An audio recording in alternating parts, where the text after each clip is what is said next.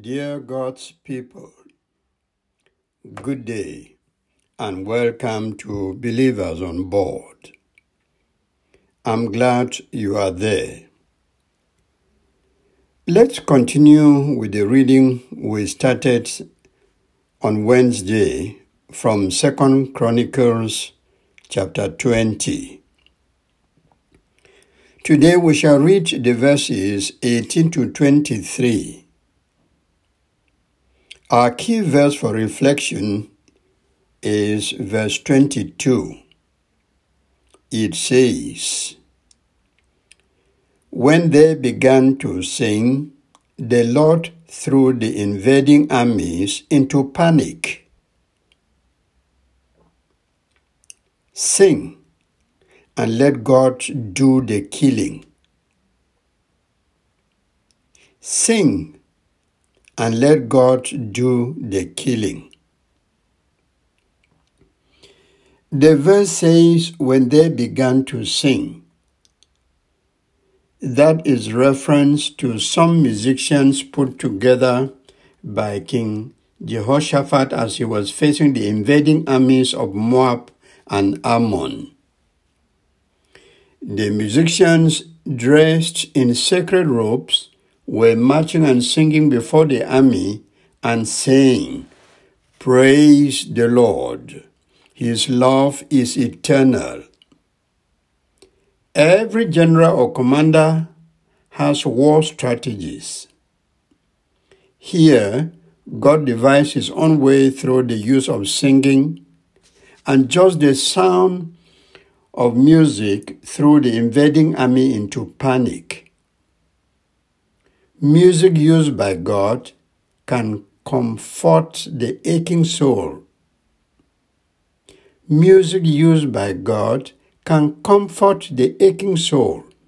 And today we read that it can throw hundreds of soldiers into terrible fear.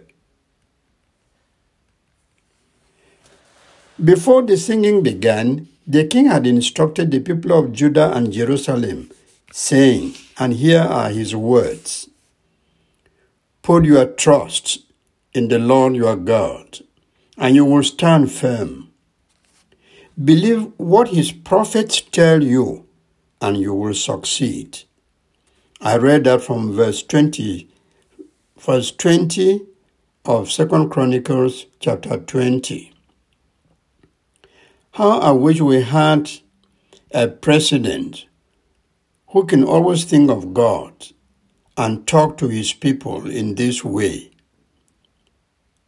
It seems one could think of late Professor John Evans Atta Mills of Ghana as a president who could do that, just trusting in the Lord and urging others to do likewise.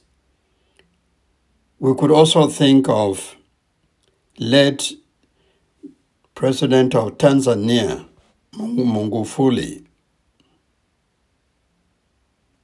In our passage, the people of Israel obeyed, and when the selected musicians started singing, God did the job. He threw the invading armies into serious fear. Instead of attacking the people of Judah, the Bible says they turned on each other in savage fighting, and they were all lying on the ground dead. Not one had escaped. Verse 24. That was mass destruction of the enemies without the king's soldiers using a single weapon. If anything, there were spectators in the unfolding drama in which God caused the enemy soldiers to kill each other, forgetting to fire at the army of the king they had set out to fight. Wow! God is great. He can turn our enemies to start killing each other instead of killing us. The Almighty God fought and defeated the enemies for the people of Judah. The Lord threw the invading armies into panic only after the musicians began to sing the song of praise. Our God does not help the lazy and the negligent. He expects us to move, sing, praise, perform, or play our own role in the drama of salvation. God's help comes in the process of action and not when we are dormant, inactive, or simply fold our hands and wait. God does not help the adult who plays the baby or the one with sight who pretends to be blind. We must collaborate with God for Him to help us out. He wants us to begin singing before He throws our enemies into panic. God expects us to play our own part of the concert for Him to finish the show. Not to do what we should do before God acts is to test God, and we should never test God. A husband and wife who want children must sleep together before God blesses them with pregnancy and birth. A student who wants to pass exams must study well before the Lord grants him or her success. A patient who is sick and wants to get well should take treatment and God will do the healing. If you are single and want a life partner, pray. Search for the man or the woman, and God will lead you to your target.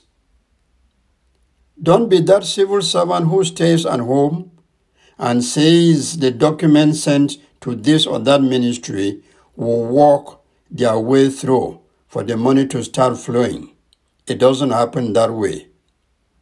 Perform your own role and leave the rest to the Lord.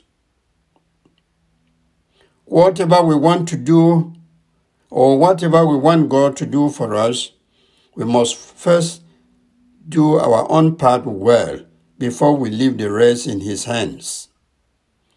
God may refuse to help us when we fail to play our own role. So, may we never fail God in doing what He expects of us in every situation.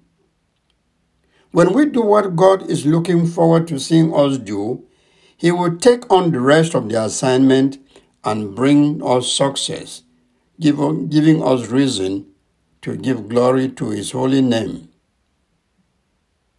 Whatever situation is in front of you right now, you take it to the Lord in prayer. But ensure that you perform your own part and then start firm stand firm. Again, I say, and then stand firm and see what the Lord will do. Amen. We are collaborators with God in doing many things. For intercession today, let's pray God to help us play our own role in whatever problems we want to solve in our lives, and then He will do the rest. My name is Achoa Umeni.